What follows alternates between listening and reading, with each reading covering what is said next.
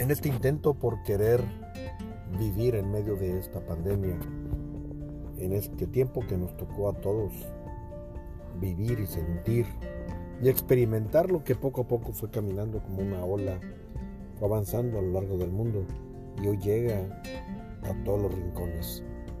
Queremos invitarte para que pienses y para que reflexiones que lo más importante que tenemos, lo más importante que tienes es la oportunidad de vivir el día de hoy. La situación financiera puede ser algo que pase a segundo término. Es importante tener una estabilidad emocional, espiritual y sobre todo valorar que hoy puedes escuchar este mensaje.